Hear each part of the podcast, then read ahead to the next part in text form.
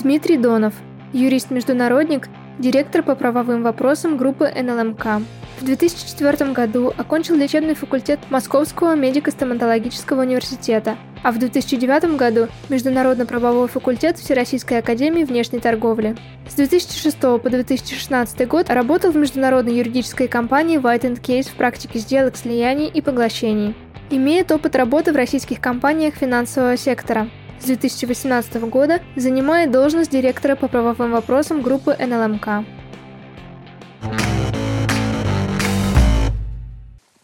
Дмитрий, добрый день. Мы Добрый готовы день. брать интервью. Отлично. Начинаем? Конечно. Мы продолжаем. И наше интервью, как вы уже знаете, с Дмитрием Доновым. Дмитрий, добрый день. Привет. А, а расскажи, пожалуйста, у нас традиционный вопрос, но немножко в нетрадиционной упаковке. А, почему ты первоначально решил стать не юристом, а врачом? Ну, я на самом деле из семьи врачей. У меня папа, мама, бабушка, прабабушка и еще члены семьи э, являются счастливыми обладателями медицинского образования и профессии. Поэтому мне казался такой выбор логичным, и он достаточно э, отвечал, не знаю, моим наклонностям. Мне нравилась эта профессия, мне нравилось думать, что я стану врачом, что буду помогать людям. Мне нравилось учиться на врача, и в целом мне, в общем-то, нравилось работать врачом. Э, два года после института я отработал в институте Склифосовского. Поэтому вот, там изначально мысли о юриспруденции у меня не было от слова совсем, надо сказать. Ты из какого города сам? Из Москвы. И ты поступил в какой институт? Третий медицинский институт. Это Московский государственный медико-стоматологический университет на лечебный факультет. И какая у тебя профессия? Врач-хирург. Ты, значит, два года отработал врачом-хирургом. Да. Можешь вспомнить какой-то случай, э, может быть, поучительный, может быть, э, смешной, может, трагикомичный? Ну, не знаю, смешных случаев особо не было. А, интересный факт таков, что я до сих пор помню фамилии некоторых из моих пациентов. Хотя прошло, наверное, сколько уже, 14 лет. И ну, это показательно, поскольку понимаешь, насколько эта профессия западает в душу, и, и люди западают в душу. А смешных, случаев особо не было, если честно. А были, были интересные случаи, были интересная работа если, если ты помнишь, там был жуткий, жуткий эпизод про нападение в синагоге. Один человек, который был психически нездоров, с ножом напал, его потом скрутили сами же люди, находящиеся в синагоге. Там было очень большое количество пострадавших, которых всех одновременно привезли в Склиф, когда я как раз дежурил. Но я был, конечно, не, там, не главным дежурным хирургом, это был тогда молод июнь, а, но вот я, я помню, когда их, их всех привезли, причем я там помогал оперировать самого нападавшего, которого, в общем-то, а, тоже повредили в процессе задержания а, и обезвреживания. Смешного в этой профессии, ну, наверное, мало, или, может быть, я не успел пропитаться цинизмом, поскольку работал всего два года после института. А смотрел тогда сериал «Доктор Хаус», был популярен «Интерны»? А, нет, мы смотрели, а, мы смотрели сериал, который назывался «Скорая помощь», если ты помнишь, с Клуни, э, с Джорджем Клуни. Э, он был, кстати, сделан... Э, ну, интерны я вообще не смотрел, там, не хочу никого обидеть.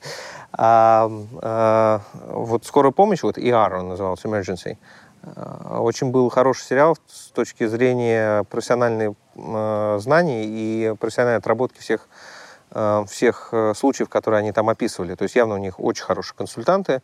Э, и там, в принципе, все происходило как в жизни, но только чуть быстрее, в силу необходимости делать кинематографичный, да, экшен какой-то. Я помню даже, что у нас, вот, кстати, что забавно, некоторые из моих однокурсников, боюсь соврать, может, даже это и моя жена была, отвечали на экзаменах то есть искали ответы на, на экзаменационные вопросы в, там, в недавно, там, вчера просмотренной серии скорой помощи.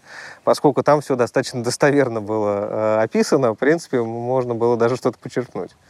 Да, ну, сериал был хороший, да. Почему ты все-таки решил стать юристом? А, так, отвечу э, неоднозначно, да, и так э, специально э, полярно из-за денег. Э, объяснюсь. Э, я поступал в институт, в медицинский институт в 98 году. Э, то есть прошло 7 лет с момента там, с, ну, как бы образования нового нашего государства, с момента развала Советского Союза. Я видел, что за 7 лет произошло, какие перемены произошли в государстве. И я был убежден, что за годы моей учебы, за 6 лет института плюс 2 года ординатуры, то есть 8 лет, это было больше, чем, э, чем на тот момент просуществовала э, Российская Федерация. Я был просто убежден в свои 16 лет, что все через 8 лет будет по-другому, что мы будем жить там на уровне, ну, как как минимум восточноевропейской какой-нибудь страны, и врачи будут, э, э, врачи будут неплохо зарабатывать, будут э, одними из наиболее востребованных там, профессий, да, то есть обладателями одной из наиболее востребованных профессий, как юрист.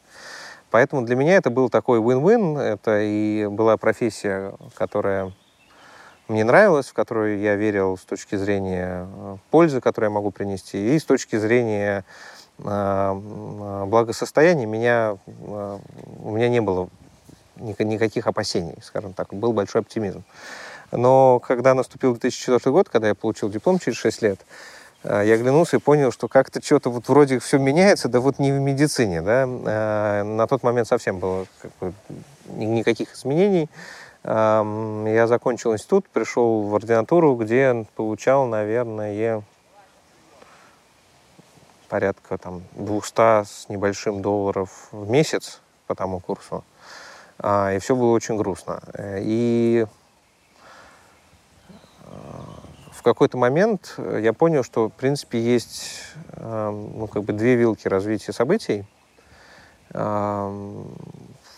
плане профессии и в плане, э, так скажем, возможности заработать себе на жизнь. То есть есть э, врачи, которые, несмотря ни на что, э, там, честно работают вот в таких вот достаточно тяжелых финансовых условиях и продолжают выполнять свой долг. А есть врачи, которые также работают, но при этом каким-то образом стимулируют получение неких благодарностей от пациентов, да, что для меня не являлось возможным в силу там, морально-этической э, стороны этого вопроса. Поэтому я понял, что там, быть условно, там, да, там, условно там, зависеть от каких-то благодарностей я не хочу, а, а жить хорошо я хочу. Я, понял, я э, понимал, что неадаптированность к реальной жизни, как, как я это видел тогда. То есть я боялся вот отсутствия адаптированности к, к жизни, отсутствия возможности там, э, там, не беспокоиться о завтрашнем дне и так далее, и так далее. И я понимал, что вот, вот этот дискомфорт, он убьет мою мотивацию. И в какой-то момент э, я так или иначе разочаруюсь в этой профессии не по профессиональной, э, не с профессиональной точки зрения, а с некой более жизненной точки зрения. А, я понял, что это неизбежно, я понял, что это еще не наступило, этому там, должно было пройти, может быть, лет пять, э, но я сыграл на опережение. Я понял, что если это случится, то смысла мне работать врачом так и не будет, потому что я не буду получать удовольствие от этой профессии.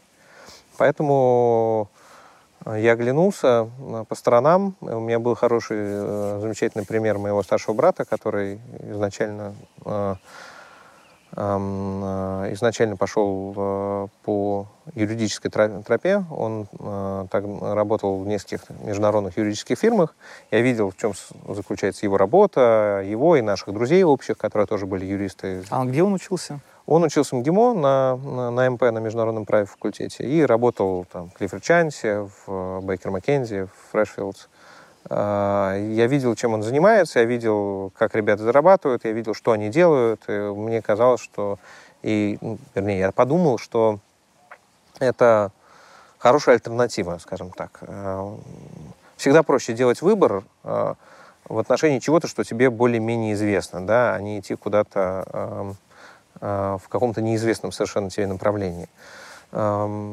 Поэтому я переквалифицировался в юриста вот как раз с желанием работать в международной юридической фирме, желанием быть, работать в консалтинге. Вот так говоришь, переквалифицировался, да? То есть это же не просто. Куда ты пошел учиться? Я пошел учиться в Всероссийскую академию внешней торговли, в АФТ, э, на факультет международного права. Тогда получение второго, второго высшего образования юридического занимало всего три года, что, в принципе, меня устраивало с учетом э, затраченных мной восьми лет на медицинское образование. Соответственно, и где-то с, начиная после первого года, после первого курса обучения, э, я начал работать помощником юриста в отделе регистрации в компании White Case. Э, вот с тех, э, с тех пор, с 2006 года, занимаюсь юриспруденцией. То есть учился параллельно и работал. Как у тебя с английским? Тебе приходилось Хорошо. его? Вот это была, кстати, одна из тоже причин, почему я выбрал именно вот юридическое направление и хотел работать в международных фирмах. Э, мне так повезло, что э, у меня была очень хорошая база английского языка. Э, моя бабушка была известным преподавателем в Иньязе. Она меня учила и моего старшего брата с четырех лет английскому. Потом я учился в, в английской спецшколе, это сейчас гимназия 15-20. А, там по 6 уроков английского в неделю было. Поэтому в целом, а, то есть у меня были там очень fluent English, не профессиональный, да, но в целом хорошее знание языка, что позволило мне, в общем достаточно быстро как бы, адаптироваться там, в среде международной компании. Расскажи, кто был твоим наставником а, в White Кейсе?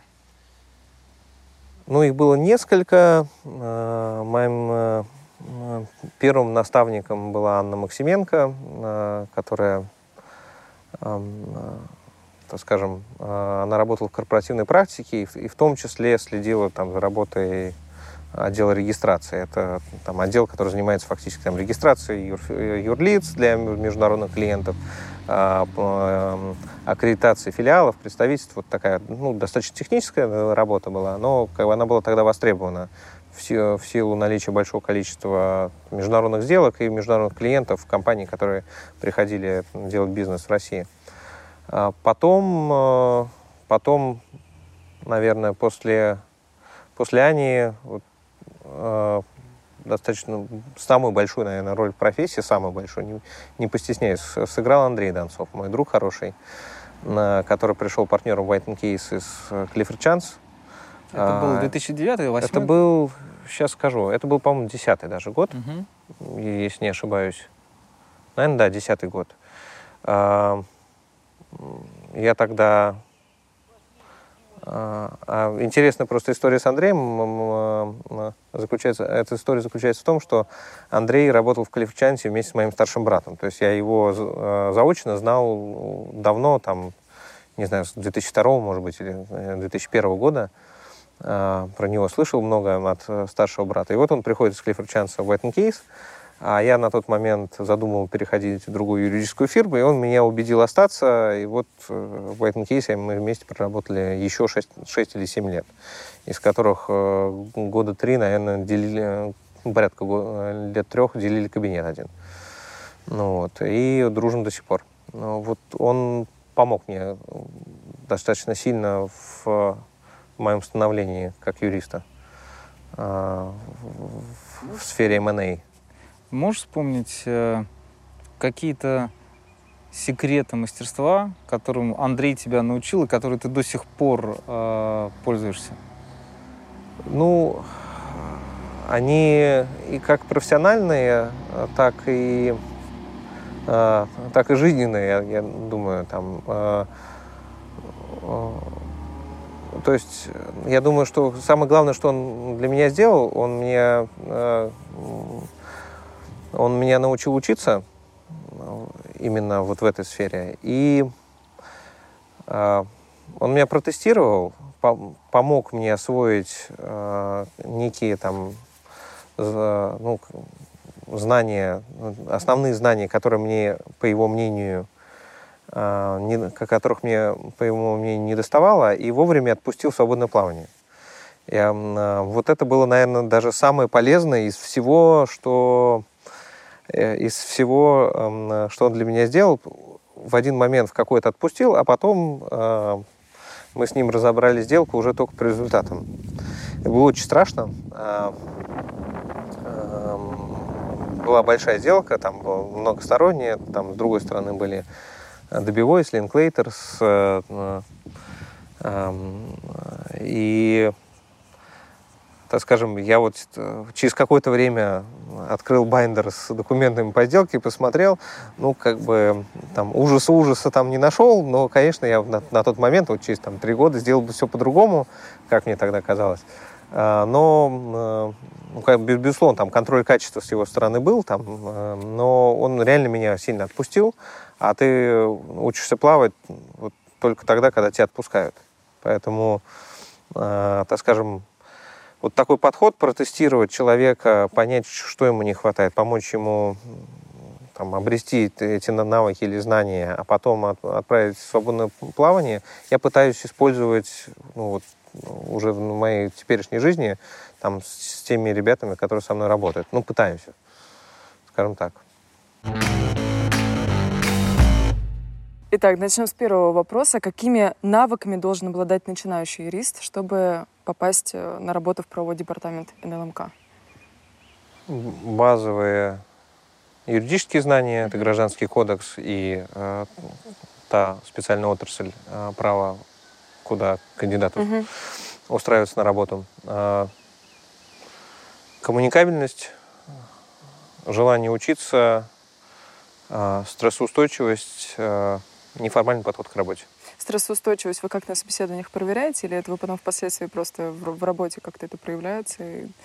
Нет, не проверяю, конечно, да, но было бы забавно. Я просто знаю, да, что проводят специальные какие-то, ну вот... Э, То есть разговаривать с кандидатом, а сзади него выскакивает да, человек? Да, да, нет, на самом деле нет такого, я такими не... Хотя хорошая идея, да, я подумал об этом. Извините, ребята. Ладно, хорошо. Ну просто действительно, как это еще проверить? Потому что, да, можно же задать прямой вопрос, стрессоустойчивы вы? Да, я стрессоустойчив, а потом в итоге получается, что... Никак это не проверяю. Никак. Хорошо. Какие особенности договорной работы с партнерами существуют существует именно в металлургической отрасли? Ну, в металлургической отрасли есть там некоторые там договорные особенности, там работы с, э, с основными контрагентами по долгосрочным контрактам, угу. там формульное ценообразование, э, требования к качеству, э, есть особенно, там, особенное направление, это договор поставки основного технологического оборудования, угу. такая очень особенная вещь. Там есть очень много подводных камней, о которых я, в общем до начала работы в ЛМК даже не догадывался. Ну, то есть, когда вы приходите на собеседование, э, в целом вы можете не знать э, про специфику вот этой работы, этой отрасли, то есть этому можно научиться потом в процессе? Да, конечно, это можно научиться, если ты а, молодой угу. специалист и приходишь на там, сразу после угу. института, после института, то, конечно, никто не будет требовать никаких угу. специальных знаний. Если устраивается юрист э, уже на какую-то должность, угу. которая требует э, от требует определенных знаний, если там не нужно, чтобы человек пришел и тут же начал работать, да, угу. и выполнял, тянул конечно, за собой какой-то фронт работы, то, конечно же, я спрашиваю там специальные вопросы по тому направлению, конечно же, обладание там угу. знаниями необходимым. Я вас поняла. Изоляция России от остального мира повлияла на деятельность вашей компании?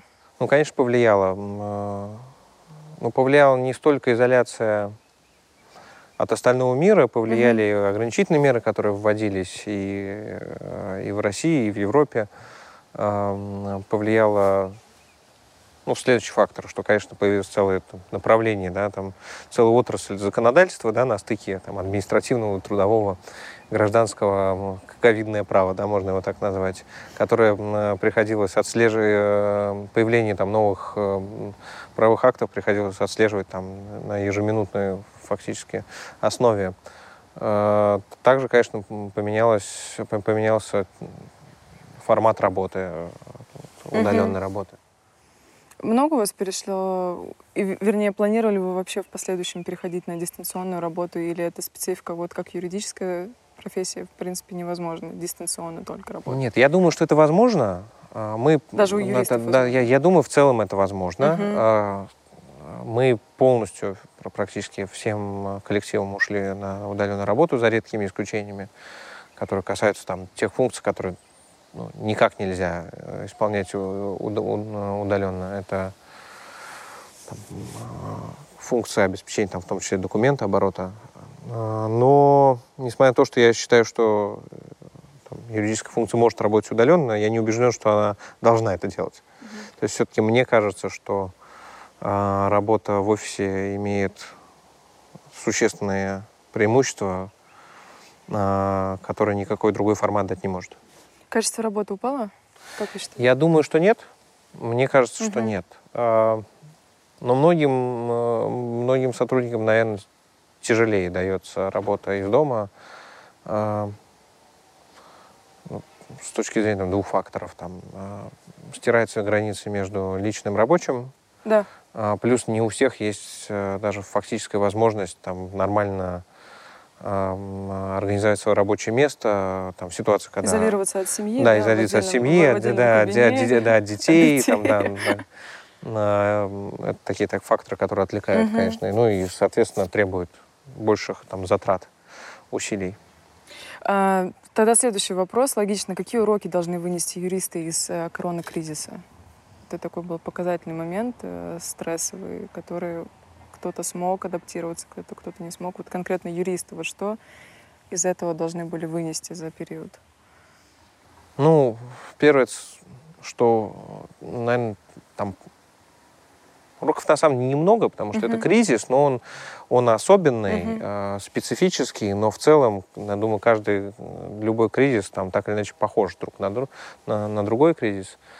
На, на, урока два. Это первый урок заключается в том, что очень важно уметь быстро адаптироваться к изменяющемуся правовому Согласна. ландшафту. И второй урок, что действительно, да, можно работать не в офисе. Да, это возможно. Да, это, может быть, не всегда там, супер легко, а кому-то, может быть, и это нравится больше. А, но это вполне возможно, и можно это сделать, переформатировать, изменить формат своей работы uh-huh. там, буквально за день-два. Это было uh-huh. прям потрясающе. Угу, я вас поняла. А, когда вам последний раз приходилось сталкиваться с рейдерами? Давно. Какая-то практика есть или в целом? Ну, ну косвенно да, достаточно. То есть в, угу. в прямую, напрямую не сталкивался с специалистами этого отрасли. Ладно, э, и слава богу, я думаю. А, используете ли вы в работе иностранные языки? Да, конечно, английский. То есть, и получается, ну, вы его тоже проверяете при... Ну, при приеме на работу в подразделении, которое занимается международными угу. правовыми вопросами, а, конечно, угу. проверяю. Для, там, для других направлений, угу. которые занимаются чисто исключительно там, правовыми вопросами в пределах э, России, э, там знание английского не обязательно. Угу, я поняла. Как уберечь корпорацию от корпоративного конфликта, по вашему мнению?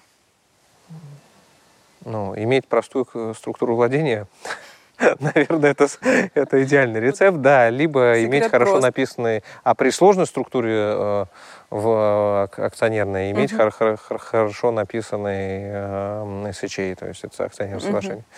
Я думаю, что, ну, как бы это э, больше рецептов угу. нет, а остальное все зависит от людей.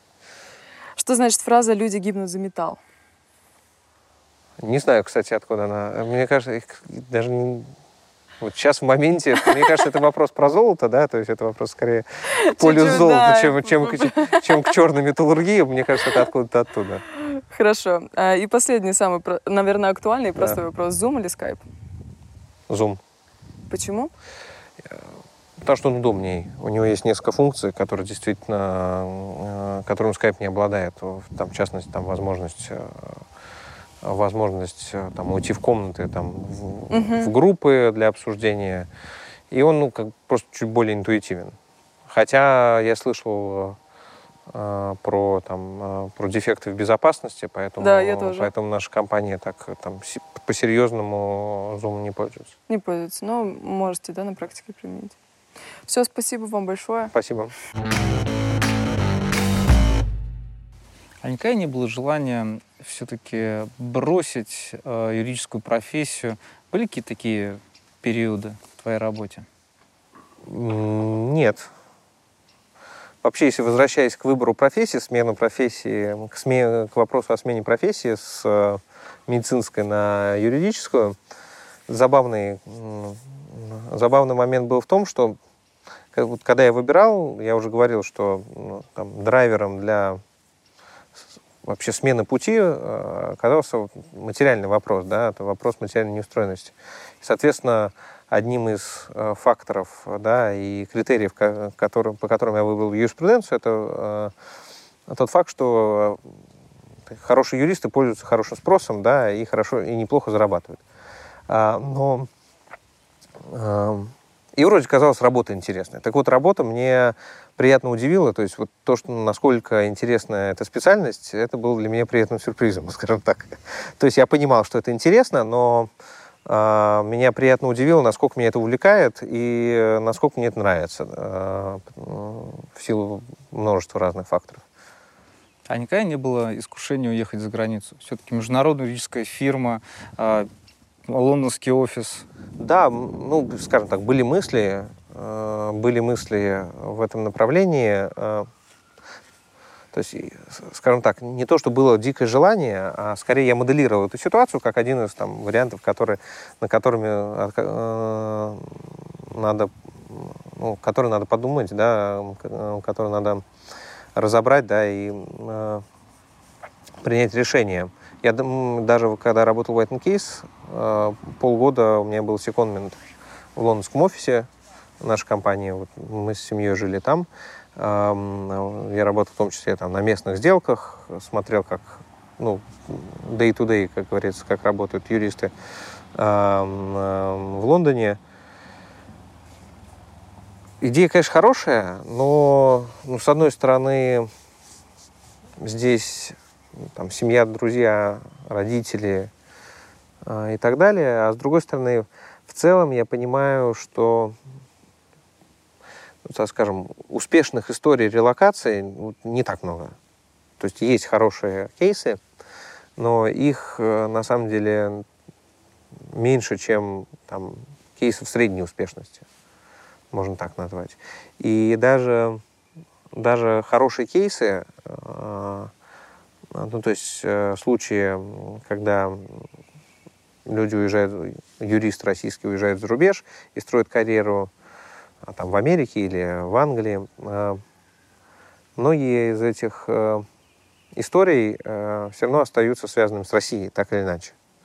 То есть, э, если говорить про консалтинг, это партнеры, которые работают из Лондона, но там какой-то более-менее большой пропорции для там, российских клиентов, для клиентов из России или на сделках, связанных с Россией, или там судебный процесс, связанный с Россией. Это, это достаточно частая история. Да? Есть, э, у меня есть э, э, друг, который уехал в Америку и, насколько я знаю, там работает по направлению никак не связано с нашей страной, но это скорее исключение.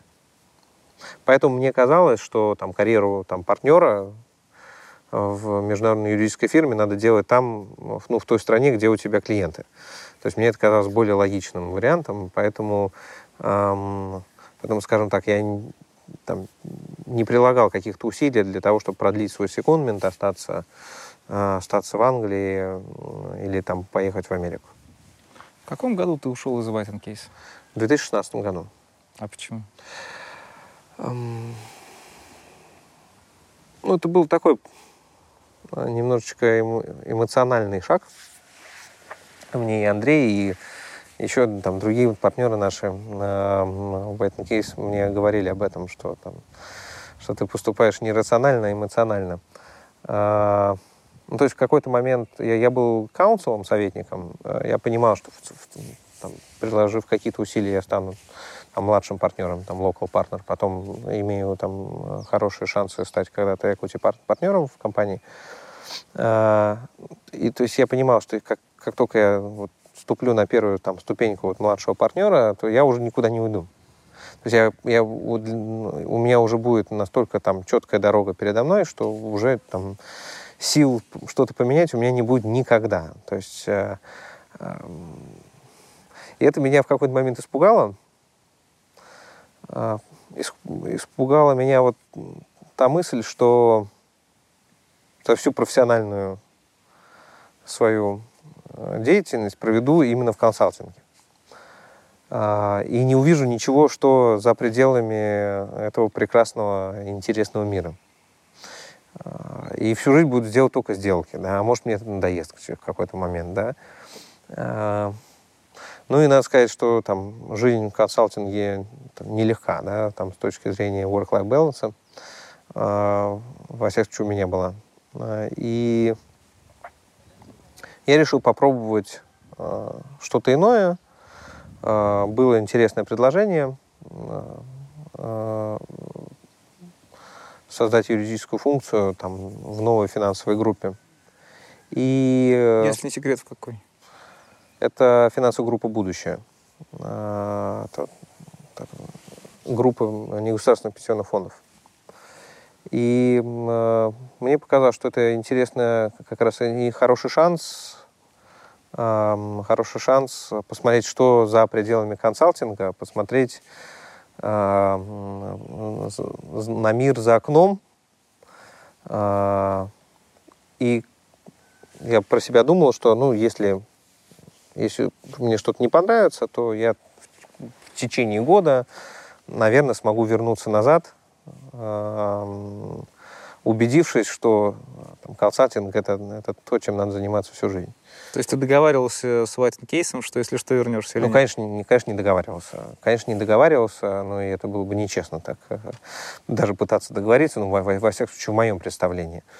Э, но была, так скажем, надежда какая-то, что если я постучусь, э, то меня, возможно, примут назад, как блудного сына. А, э, поэтому, поэтому я решил попробовать, так рискнул, рискнул. Это был такой несколько авантюрный шаг. Второй, второй авантюрный шаг в моей профессиональной жизни. Первый был поменять Э, профессию медицинскую на юридическую, а второй был уйти из консалтинга спустя там, больше, чем 10 лет работы. И долго ты работал с будущим? Почти два года, э, пока не перешел на текущее место работы. А расскажи, пожалуйста, э, как это произошло? То есть как происходит переход из одной, из, с одного места работы на другой уже не в консалтинге, а в инхаусе? Ну, тут такая, э, не знаю, насколько это стандартная история, кажется, что нет. Э, мы просто, я когда-то работал на сделке с группой НЛМК, и, соответственно, когда там открылась вакансия, то, э, то обо мне вспомнили. Я работал с другой стороны на, на сделке, на одной M&A сделке. И, э, соответственно, мне предложили э, пособеседоваться э, вот на, на должность директора по правовым вопросам. А тебе никогда не рассказывали, почему э, ты запомнился? Ну, если честно, и, наверное, из скромности я не спрашивал. А, ну, то есть я для себя решил, но, видимо, неплохо сработал, да как бы я для себя вот такой вывод сделал, ну, потому что если плохо сработал, наверное, бы не позвали, да. Ну вот. Мне он показался логичным, а ну, что дальше спрашивать, нарываться на комплименты, я как-то постеснялся. Когда ты шел работать в НЛМК, ты что-нибудь знал про эту отрасль вообще?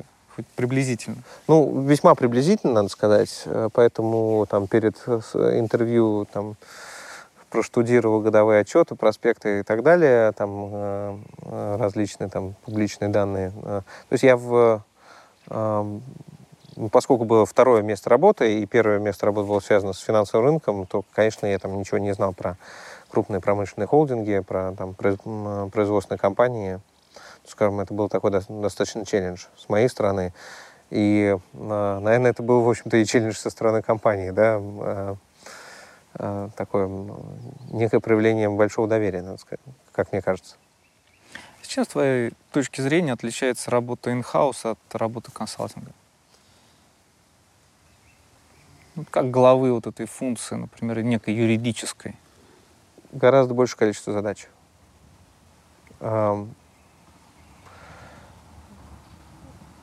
Находится, ну, то есть гораздо большее количество задач стоит перед э, главой юридической функции крупной компании по сравнению с, а, с даже там, старшим партнером юридической фирмы. просто по количеству этих задач и, по, и наверное, по, по типам этих задач. То есть ты в день можешь решать там 10-15 вопросов совершенно из разных сфер. А, и из них только, а, там, из этих 15 вопросов только не знаю, 7 или 10, э, они являются юридическими, а остальные являются организационными или около юридическими. То есть это там, вопросы того, как свою функцию сделать лучше, а, каким образом там, там, настроить ее так, чтобы она работала оптимально, там, кадровый вопрос и так далее. То есть гораздо от руководителя юридической функции компании требуется гораздо большая многозадачность, я бы сказал, и способность переключаться.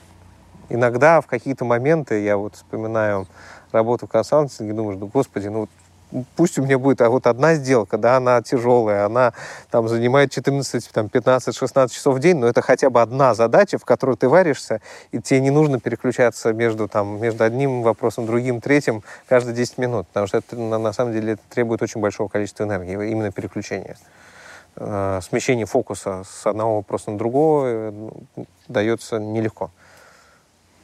Можешь вспомнить, э, ну вот э, тот момент, самый свой первый день, когда ты пришел в НЛМК. Вот э, ты ощутил, что это большая структура, которая намного превышает э, сравнительно, пусть и глобальную международную юридическую фирму, но сравнительно небольшую, с небольшим офисом? Ну, наверное, вот ощущения такого нет. Ощущения ты получаешь, когда э, когда ты приезжаешь на производственной площадке.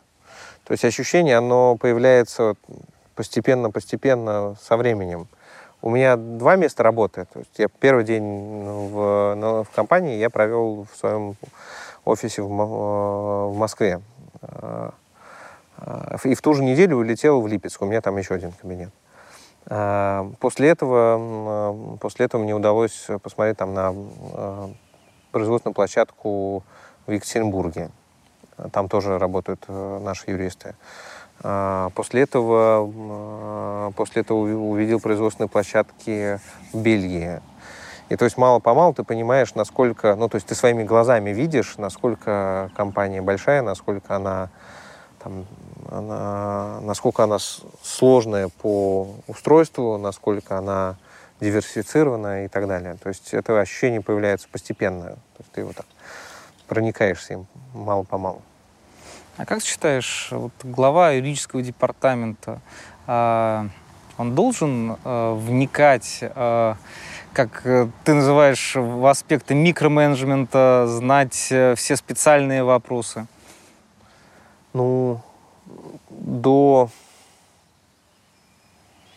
до какой-то разумной степени, наверное, да. Ну, то есть э, ты должен хотя бы базово понимать и разбираться ну, в основных направлениях, э, ну, в основных отраслях права, которые там важны для, ком для компании. Да? То есть это и там, корпоративное право, ну, ком коммерческое, как называют, да? а, там, фактически там просто гражданское право. Да? Это и экологическое право, и административное право, и там, финансовое, налоговое. Ты должен в этом хоть как-то разбираться в каждой из этих э, отраслей, чтобы а, ну, чтобы просто понимать, э, понимать что, э, там, э, и разбираться в, там, в результате, который ты через себя периодически фильтруешь перед тем, как это, там, какое-то там заключение, там, ответ, договор там, направить на внутреннего клиента, ну, на, моих коллег, которые, которых мы поддерживаем. На основании каких принципов, как тебе кажется, нужно привлекать внешних юристов для помощи работы инхауса? Ну, то есть это, безусловно, какие-то крупные международные сделки. Ну, то есть начну ответ, э, начну отвечать заново. Внешние консультанты нужны э, в тех случаях, когда либо нет компетенции, либо нету э, попросту человеческих ресурсов. Ну, в общем-то, это всеобъемлющий ответ на вопрос. А, Соответственно, это там, какой-нибудь сложный, э, сложный арбитражный процесс, либо судебный процесс в России, и то мы не всегда пользуемся, далеко не всегда пользуемся услугами внешних консультантов а, в судебных э, процессах э, внутри страны. Какая-нибудь международная сделка, например. Либо, либо анализ какого-то комплексного там, муль- мультиюрисдикционного вопроса. Но чаще всего вот, вот такие направления, по таким направлениям мы привлекаем консультантов. То есть ты сторонник, что по максимуму, если же можно решить собственными силами, то это нужно решать собственными силами. Да, да, конечно. Э, Потому что это развивает, э, это развивает команду, и это экономит деньги. Ну, в принципе, это два, да, этих двух э, доводов достаточно, мне кажется.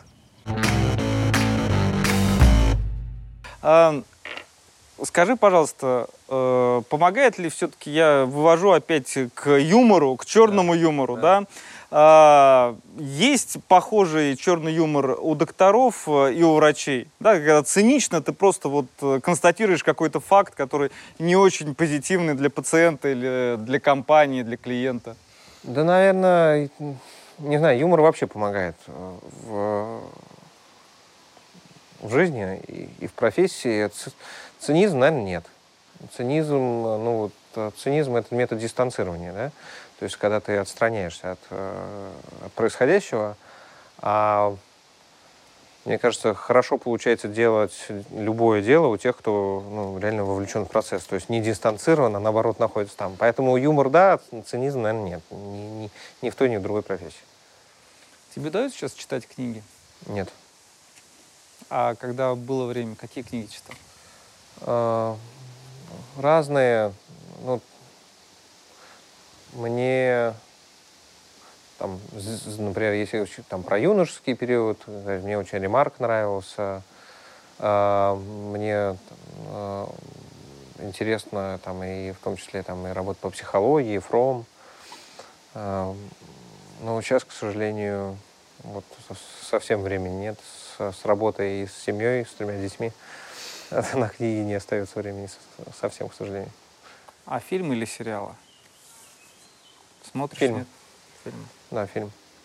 Какой-то в последнее время тебя вот так вот задел? Дай подумать, я много смотрю фильмов, э, на самом деле. А, 1917 интересный, кра- Мгм. красивый. Там не то, чтобы он прямо сильно меня задел, но, кр- ну, вот из последнего очень здорово снят. А в игрушки играешь какие-нибудь? Компьютерное? Да. Нет, я этот, завязавший наркоман. А Да, я вот в э, подростковом возрасте, лет до 6, ну, не знаю, может, до 17 э, или 18 много очень играл. А Последняя игра, наверное, что-то было типа Fallout 2. А, ну, Это вот какой год был? Ну, вот где-то в районе 2000-го. И Я понял, насколько, какое количество времени это съедает, и, как, э, и насколько это время уходит в песок пустую, что вот э, стараюсь к этому не, при- не приближаться. Ну вот, у меня вот последнее было поползновение в этот отпуск купить себе PlayStation и поиграть. Но опять же, мне стало жалко времени. Я его лучше на что-то другое по- потрачу. Ты знаешь, у нас есть академический клуб э, на юрфаке МГУ.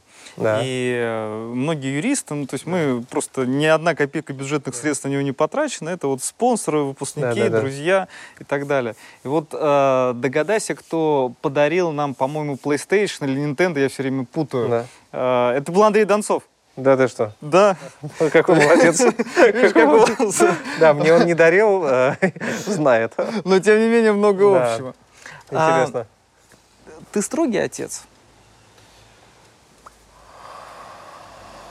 Стараюсь нет. Иногда, иногда, иногда выходит быть строгим, стараюсь быть помягче.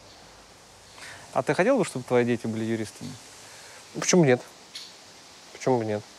Это зависит там от... Ну, я хотел бы, чтобы они сначала хорошо подумали перед любым выбором профессии, но я не, не против. Вот ребятам, которые только сейчас начинают свою карьеру, да, то есть вот это такой типовой вопрос, да, то есть, ну вот, э, что бы ты мог пожелать так коротко и емко? Надо подумать. а, уверенности в своих силах. э, желание изменить себя и желание изменить мир. Отлично. Да. Ты сторонник какого подхода? Вырастить специалиста с нуля, допустим, в крупном юридическом департаменте, либо же пригласить со стороны звезду? А, я сторонник э, комплексного подхода. То есть для того, чтобы, э, ну, то есть э, для того, чтобы развивать сложившийся коллектив, а, нужно, наверное, иметь несколько точек кристаллизации, как я это называю. То есть, а, то есть, э, мне кажется, любому коллективу, вне зависимости от его компетенции, нужна периодически какая-то свежая кровь. И э, э, нужно каким-то образом обмениваться компетенциями с окружающим миром, а это проще всего сделать, когда какой-то новый человек приходит в команду. Но я к этому подхожу очень осторожно, потому что коллектив — это там, живой организм, который, э, который надежно работает, и я не сторонник там, резких каких-то кадровых перемен, там, а, я слышал, что иногда, там, иногда вот, руководители разных функций, там, в том числе юридических, не зависит, мне кажется, от, там, от именно профессии, там, приходят там, куда-нибудь в компанию и тут же там, половину департамента, отдела или там, какого-то направления, дирекции там, меняет под себя. Я вот э, считаю, что, что это не всегда может быть правильным, но при этом, э, мне кажется, для какого-то развития, для какого-то движения, для какого-то появления свежего, свежего воздуха, ну, нужно каким-то образом чуть-чуть э, там, добавлять людей там, со стороны, чтобы они уже могли каким-то образом поделиться тем опытом, которого у нас нет в нашей команде, э, со мной и вот с моими коллегами. По какому принципу ты отбираешь людей? Вот, например, приходит э, человек на собеседование, что для тебя важно? Знание, стрессоустойчивость, что-то еще? Первое знание. То есть э, первый э, и самый важный критерий – это профессиональная компетенция. Для меня это очень важно, и все мои собеседования, все собеседования, которые я веду, они там, на 90% состоят из профессиональных вопросов.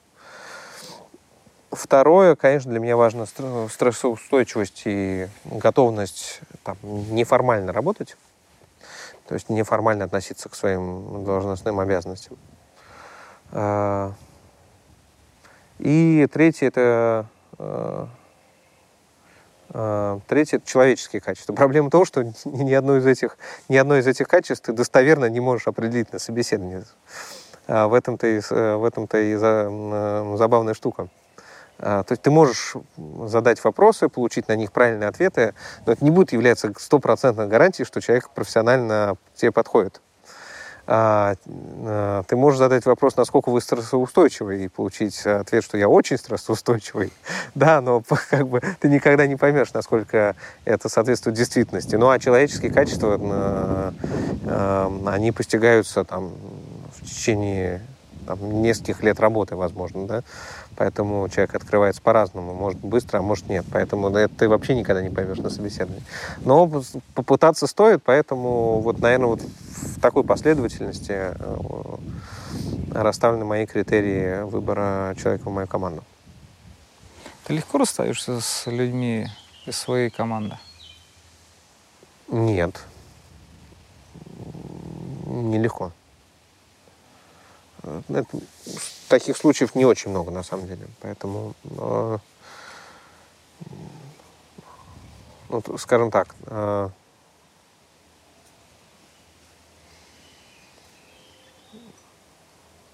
ну, для какого-то расставания по, по, по моей инициативе нужны очень веские причины. Это должен, должен быть какой-то фееричный факап, как говорится, либо же э, низкие человеческие качества? Ни то, ни другое, наверное. Вот. А, ну, фееричный факап, он, э, он бывает у всех. Вот у меня были феери, просто феерические факапы, да, а, но не в НЛК. Это... А расскажешь? А, нет. Хорошо. Нет.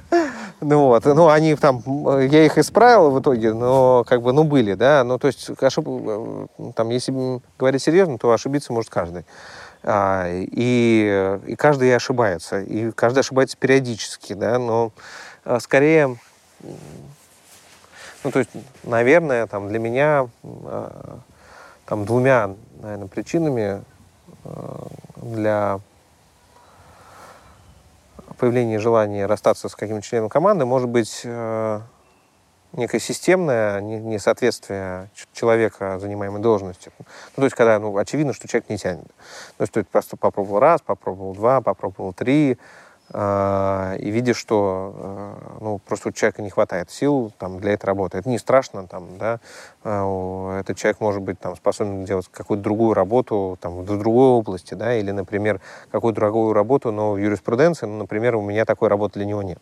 Вот тогда можно расстаться, наверное, вот по этой причине. Да. Либо это должно быть э, нарушение правил, ну, трудовых правил в том числе. Там. То есть если человек э, безответственно относится к работе, ну, просто там, забил на что-то, там, не сделал что-то вовремя, и ты понимаешь, что это система, или там, не, знаю, не пришел на работу, позволяет себе там, опаздывать на работу существенно и не видит в этом ничего плохого, то вот это, пожалуй, э, к этому я даже отношусь даже более серьезно. Э, и тут, тут наверное, там один-два предупреждения, и все, до свидания. Потому что я считаю, что это очень опасно для коллектива. То есть если есть целый коллектив юристов, да, и вот кто-то, ну, и какому-то юристу ну, там, не хватает каких-то профессиональных компетенций, да, это не так страшно, потому что, во-первых, есть люди, которые страхуют и проверяют за ним, да, и э, этот человек имеет шанс научиться, поэтому там, да, для того, чтобы принять какое-то негативное решение, нужно действительно ну, пройти большой путь, да, многих попыток. А если человек, э, скажем, не соблюдает правила демонстративно, да, это, э, по моему мнению, такой деструктивный сигнал всей команде. Вопрос, там, можно или нельзя. Вот, можно ли нарушать закон, да? Вот, нельзя нарушать закон, да? А так как, как сделать, чтобы там, наименьшее количество людей нарушало закон, да? Это осуществить правильную правоприменительную практику. Вот я вот сторонник такого подхода. То есть, э, ну, наверное, вот больше, больше сильных причин для, скажем, желания расстаться, тебе кажется, вот. Э, ну вот, больше причин для желания расстаться с членом команды я не найду. Как считаешь, что можно было бы изменить э, в российской системе юридического образования? Я понял, почему ты мне задал этот вопрос. Да, мы это обсуждали до начала интервью. А, я бы сделал его более практическим, а, более заточенным под э, профессиональную, будущую профессиональную деятельность э, выпускников. Потому что если посмотреть... Ну, у меня нет статистики, честно, я там э, не готовился к этому вопросу заранее, но у меня есть ощущение, что как минимум там, 50-60% выпускников э, юридических вузов, которые продолжают заниматься э, этой профессией, э, находят себя в, там, в сфере э, гражданских правоотношений, то есть работы на там, коммерческие организации. Мне кажется, ну, процент должен быть не меньше 50-60. Как, по твоему мнению, какая, Какое распределение? А, сложно сказать. Я в статистикой не владею. Да, я ну, очень скептически отношусь к, к разного рода цифрам и рейтингам. Ну, кажется, что, кажется, что ну, должно быть ну, похожее распределение, и это наводит на мысль, что людей надо готовить именно к работе в сфере гражданского правооборота. То есть э, э, людей надо учить писать договоры. А, людей надо учить договорному праву, да? людей надо учить э, ходить в суды, а, людей надо учить писать юридические заключения правильно, а, так, э, так писать, чтобы адресат этого заключения понял, понял его, да, и так, чтобы и сделать так, чтобы он, э, чтобы это заключение было не просто понятным, но и полезным. А, людей, э, студентов надо учить э, вести переговоры. А, студент надо учить, наверное, психологии в том числе. Но вот, мне кажется, вот, вот, вот этих направлений, а, во всяком случае, по моему ощущению, там не хватает, не хватает нашему юридическому образованию. Во всяком случае, нашему, нашей системе образования в том виде, в котором я его помню, когда закончил, закончил Академию торговли.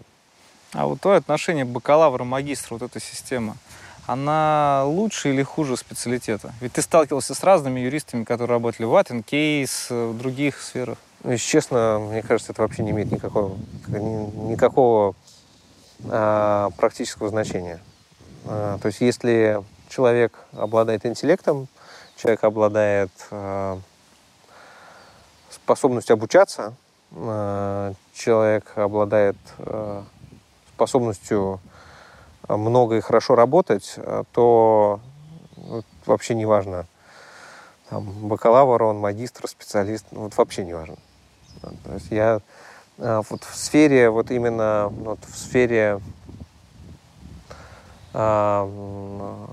вот прикладной юриспруденции, мне кажется, гораздо больше, гораздо больше значения имеет а, та среда, в которой ты работаешь, и Э, и способность быстро обучаться. Потому что человеку обучить всему невозможно. Мне кажется, э, наибольших успехов добиваются те люди, которые имеют способность учиться сами. Поэтому, мне кажется, бакалавриат, специалитет, магистратура не играет важной роли. А с какого возраста, как ты думаешь, надо идти на юридический? С 17 лет, 18? Или как э, ты, например, уже имея определенный опыт? Ну, мне кажется, ну, давай я перефразирую этот вопрос. Вообще, с какого возраста, давай обсудим, с какого возраста нужно начинать получать высшее образование, да? Потому что, мне юридическое. Кажется, юридическое. Мне кажется, там э, не имеет значения, юридическое это высшее образование или медицинское это mm-hmm. образование, или это инженерное образование и, те, там, и та, и другая, там, все три специальности, которые я перечислил, они достаточно важны. Если ты, там, да, например, юрист и делаешь очень важные сделки или защищаешь людей в судах, э, это очень ответственная да, работа. Если ты врач, от тебя зависит человеческие жизни, или ты инженер и э, э, конструируешь самолеты, на которые будут летать люди. Там, все это крайне важно и ответственно. Поэтому мне кажется, не имеет значения, там, юрист, инженер или врач, а вообще, с какого возраста надо начинать, выше, э, надо начинать получать высшее образование, ну, мне кажется, 18 вполне нормальная цифра.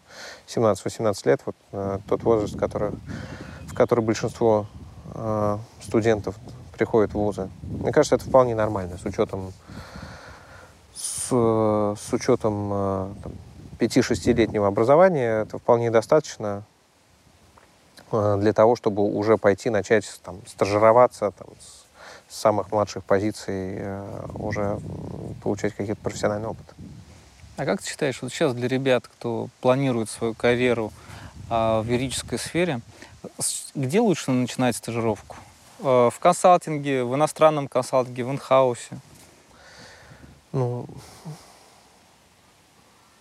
знаешь, э, есть такая психологическая особенность у всех людей, как мне кажется, которая заключается в том, что каждый человек черпает рецепт успеха из своего личного опыта. А, но я убежден, что то, что я скажу, э, как бы э, является правильным. А, то есть я, я, я все же считаю, что начинать, э, если ты хочешь заниматься ну, коммерческим правом, то есть если ты не хочешь заниматься наукой, да, юриспруденцией как наукой, а хочешь заниматься там, чуть более там, прикладной какой-то страны, э, найти себя в этой профессии, то лучше, конечно, идти в консалтинг. Потому что там э, в консалтинге э, э, достаточно высокие стандарты работы, Там этой работы много, она интересная, и это ну, наиболее быстрый путь, наиболее быстрый способ получить э, все профессиональные навыки и знания за там, наиболее за наикратчайший срок, то есть там за 4-5 лет. А там дальше уже можно выбирать, что, э, что тебе ближе. Это работа там в инхаусе или, э, или продолжать строить карьеру в консалтинге. Хотя, конечно, сейчас, с учетом там, нынешних экономических реалий, да, э, там, юридический рынок там, консалтинга немножко там, переформатировался по сравнению с тем, что, что мы помним там, с конца 2000-х. А какое базовое отличие того рынка и нынешнего? Ну, наверное, там, если брать, например, если мы сравним 2020 год и какой-нибудь там 2007, то очевидно, очевидно количество работы стало меньше, да, потому что тогда там экономическая активность там, и в сфере там, финансирования, в сфере M&A э, была, ну, степень этой активности была все-таки повыше, чем сейчас. Плюс, конечно, за это время там выросло много э, много российских юридических фирм, которые там теперь ну, играют достаточно большую роль. Я бы не сказал, что они, то есть, по моему ощущению, там российские юридические фирмы там, не являются там стопроцентным лидером, да, и прям международный консалтинг можно забыть, но все-таки там они нашли, нашли себе достаточное место под солнцем. А, плюс немножко переформатировалось, там появились новые компании, которые там а, которые обладают достаточно высоким хедкаунтом, которых не было там еще лет 10 назад, или они были там, там не столь сильные. Тебе приходилось сталкиваться с своими сотрудниками, с коллегами по работе, вот с такими случаями, как профессиональное выгорание?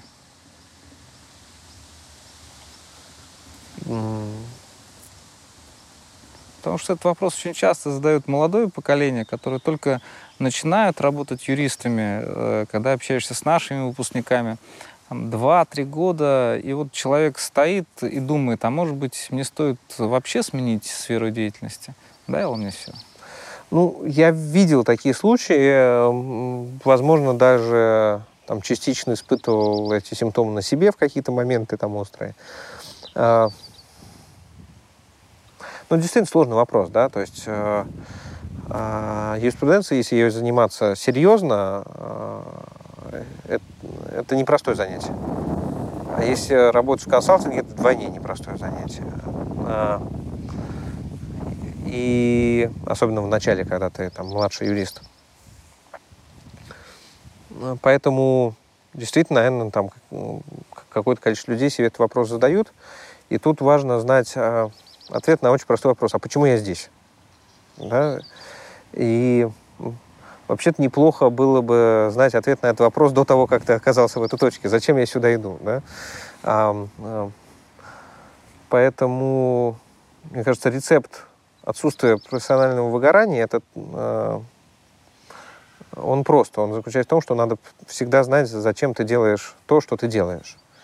И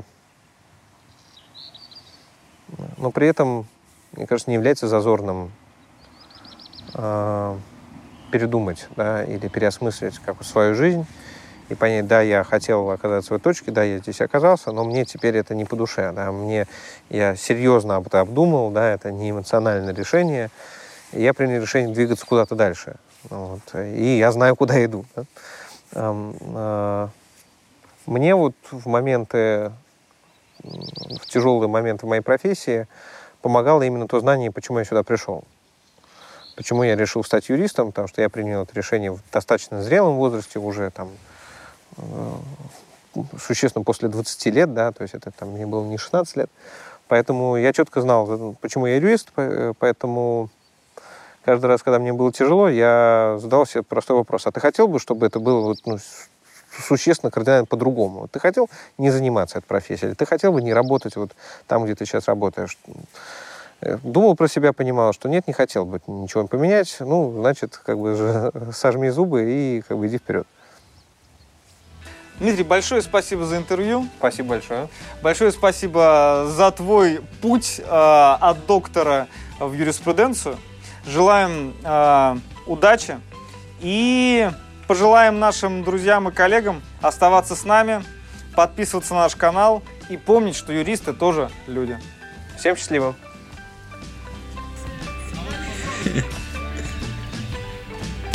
Ah!